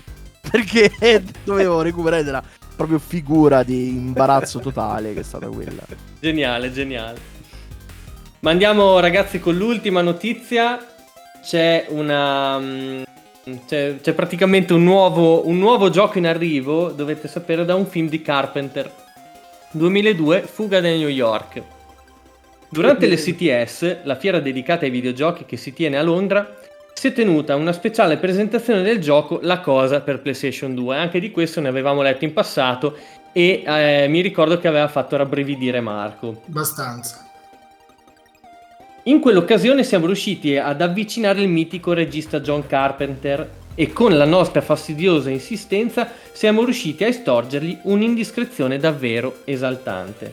Mr. Carpenter ci ha infatti svelato che la cosa non sarà il solo videogioco ispirato a uno dei suoi film. Pare che attualmente sia in fase di lavorazione un titolo per PlayStation 2 ispirato al mitico Iena Pliskin, il leggendario antieroe protagonista del film 1997 Fuga da New York e Fuga da Los Angeles. Però non sappiamo Gear. se... Scusa, Eh? l'inter- c'era Metal Gear, scusa l'interruzione. Esatto. Sì, eh, effettivamente Iena Pliskin è anche il nome con lì a cui, fianco. con cui si presenta Snake a... Beh, poi Kojima più volte Sì, ha detto ma è una delle adesso si è maggiori ispirato ispirazioni, Sì, sì, è la maggiore ispirazione. Non sappiamo se il gioco sarà una nuova avventura di Iena o una trasposizione di uno dei due film, ma sappiamo comunque, eh, ma siamo comunque emozionati all'idea di impersonare Iena.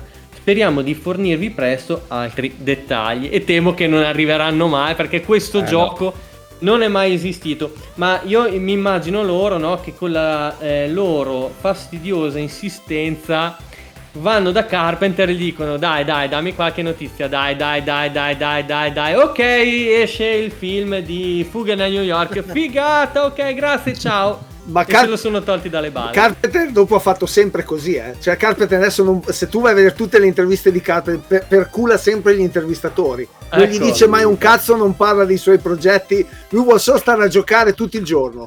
Andate a vedere le ultime interviste di Carpenter, fanno sbragare perché Beh, non gliene fotte un cazzo. è proprio di ieri, credo, la notizia che, Carpenter ha detto che gradirebbe fare un film su Dead Space. Su Dead Space, no, ma è da anni che la dice sta cosa. Da quando è uscito Dead Space, beh, ma mi piacerebbe fa- viene fatto un lui ogni tanto si fa i, i suoi tour eh, musicali gioca grandissimo. 24 al giorno sta- chi, sta, chi l'ammazza sta meglio di lui sta meglio di Carpenter Peraltro hanno citato su quell'articoletto, su quella news, anche il gioco della ca- del The Thing. È molto bello il gioco della cosa, peraltro. No. E no, è abbastanza sconosciuto, sì. Me lo ricordo molto interessante come gioco. Io mi ricordo che l'avevo preso con un'enorme aspettativa e mi aveva Uguale. fatto proprio... A me era piaciuto. È vero? ammetterlo, Eh, io era l'ho mollato piaciuto, male l'ho mollato anch'io male dopo- Anch'io malissimo. L'avevo preso con tantissime aspettative perché il Sì. film è sempre piaciuto un botto. è un tutto capolavoro quindi E parlavano dai, che era innovativo, cose. Boh. Forse No, vabbè, qualche bug. mi- ma mi è piaciucchiato. Lo giocai su uno dei primi giochi che giocai su oh, PC, adesso potrebbe essere il momento di provare a dargli un'altra possibilità però me lo ricordo di un legnoso veramente Sì, tremendo Sì, anch'io. sì, sì. Eh, se era già sì. legnoso all'e- all'epoca, figuriamoci che cosa può essere oggi, però. Poi Eh, io quindi- ho sempre avuto un pessimo rapporto con i tie-in. Cioè, secondo me, Sì. l'unico vero tie-in che ha avuto per me eh, un, un successo della Madonna è stato Peter Jackson King Kong. Sì. È fantastico, è fantastico, fantastico. E Io mi ricordo basta. un Poi tutti periodo- gli altri tie-in mi hanno sempre fatto cagare. Mi ricordo un periodo in cui i tie-in hanno smesso di fare mediamente schifo. Io lo riconduco ai Pirati dei Caraibi, quelli usciti su Xbox 360. Non ho mai giocati quelli. Da lì in poi i tie-in un pochino facevano meno schifo. C'erano sempre le, le porcherie. io Però da lì hanno iniziato un pochino a diventare qualcosa di quasi dignitoso. Per poi dopo s- sbocciare con il Batman eh, che conosciamo tutti di Rocksteady.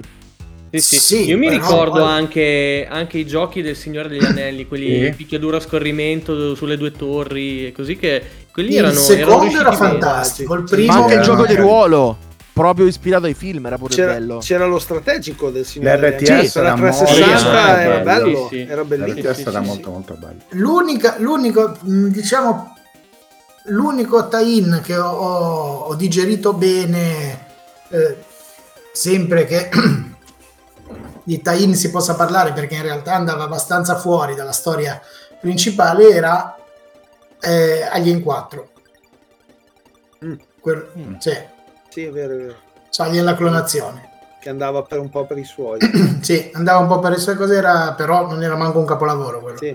però mh, gli altri a me hanno sempre fatto schifo Infa- eh, The Thing eh, non ha fatto anzi ma se ci fosse Scanna mi dice di tutto perché mi ho preso per matto sì. cioè. No, io in tie-in ho avuto sempre un po' un'allergia perché sapendo già come finivano i film, io sono sempre stato molto catturato dalla narrazione in un videogioco, quindi o, o arcade o cose de- de- dei mattoni, della roba che mi teneva lì. E Comunque- quindi sapendo già, cioè, o, o- o che cioè, se il gioco si fosse discostato dal materiale originale, allora magari sì. Però se, come dire, i, i primi tie-in quando erano fatti, quando iniziarono un po' a essere diffusi, erano la copia carbone degli eventi in successione del film. Sì, Quindi sì, sì. poi rielaborati come vuole perché mi viene in mente Predator 2 per, per, per il Mega Sì. Drive che sono sì, cose sì, che sì. succedono sì, no? ma il tie-in talmente brutto da fare il giro e diventare secondo me una cosa che tutti dovrebbero giocare anche via emulativa il tie-in per Amiga 500 di Danko è, ve- è tremendo. è, que- È è- è tremendo. presente quel picchiaduro che era tipo a mezzo busto perché Sì, sì, Cioè, sì, non si vero, capiva. no, quello che tremendo. parlava con la mascella che sembrava una marionetta tremendo, no? è tremendo, Eh, tremendo. il- Beh, ma che- cioè, pur- io, io sono fa il giro appassionato. diventa bello cioè non è ma- possibile ma il 90% dei giochi dell'Amiga era così. eh. Cioè, io insomma, adesso dirò una cosa che attira le ire, però cioè, Dai. l'Amiga avrà un 30.000 titoli, ma se ne salvavano boh, un 10%. Eh. Cioè, è sì che- ma quello come, come tutti quelli Perché c'è una produzione- Però lì No, cioè, il bello era che era veramente roba sviluppata ancora da poche persone. Quindi e- e- e come dici tu, a volte erano talmente brutti che facevano il giro che dopo finivi Sì. per apprezzare. diventa- devi giocarlo una volta. Eh, Tra l'altro è un gioco che si cosa in un'ora, probabilmente, un'ora Sì, proprio, sì, sì, sì, sì. sai, da buttarla. È una cosa che dovrebbe fare, cioè, mh, per capire il videogame devi giocare anche a quello. Perché Sì, dici, boh, assolutamente, non- assolutamente. No, anche perché comunque i primi giochi li giocavi, cioè, se, se torniamo indietro al Commodore, giocavi pezzi di giochi perché non Sì.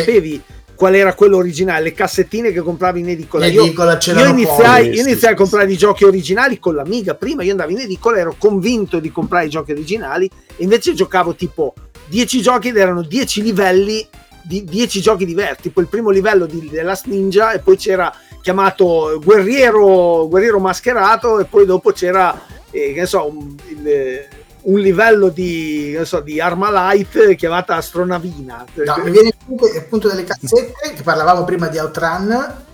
La cassetta del Commodore 64 Outrun era guida al traffico. Guida al tra- Mi bellissimo. mi- mi è Guida rimasto al traffico. mi è rimasto fisso, mi è rimasto guida al traffico. Bellissimo, Al bellissimo. Bene ragazzi, bisogna che andiamo in chiusura perché mai come questa sera il tempo è tiranno. Eh, infatti eh, salutiamo Daigo Dan 11 in, in chat, grazie per essere qui. Però eh, purtroppo sei arrivato nel mom- se sei arrivato adesso sei arrivato nel momento in cui stiamo chiudendo. Ma eh, potete comunque recuperare il, ehm, l'episodio audio su tutti i vari portali di podcasting. Di solito li carico nel weekend. Allora, eh, Paccione e eh, Dom, io vi ringrazio un sacco eh, per, eh, per la vostra presenza, per la vostra disponibilità, è stato un grande piacere per noi. Anche per noi, grazie mille. Piacere ragazzi. nostro. Grazie. E poi dopo fateci avere anche il, il- il link della campagna Indiegogo perché la metteremo in descrizione di questo episodio. Tra l'altro è anche una... cioè la campagna durerà anche un po', giusto? Durerà Sì, un po' di due tempo. Mesi, Due sono mesi. quelle durate lì. purtroppo. Ecco, quindi eh, anche per voi che ci ascoltate in differita sappiate che eh, magari siete ancora in tempo per, per, eh, contribuire se vi va. Allora, ragazzi, noi ci, tor- eh, ci torniamo a sentire la settimana prossima su tutti i portali di podcasting e se volete vederci in faccia invece ci tornate a vedere fra due settimane sempre qui sul canale Twitch di gamesource.it eh, alle ore 21. Ragazzi, un grazie a tutti, grazie a Luis, grazie a Marco, a Mirko e di nuovo a Paccione e a Dom. Cari signori, tanti saluti e keep on retro gaming. Arrivederci. Ciao ciao. Tipo retro game. Alla prossima. Io, giusto. Andato.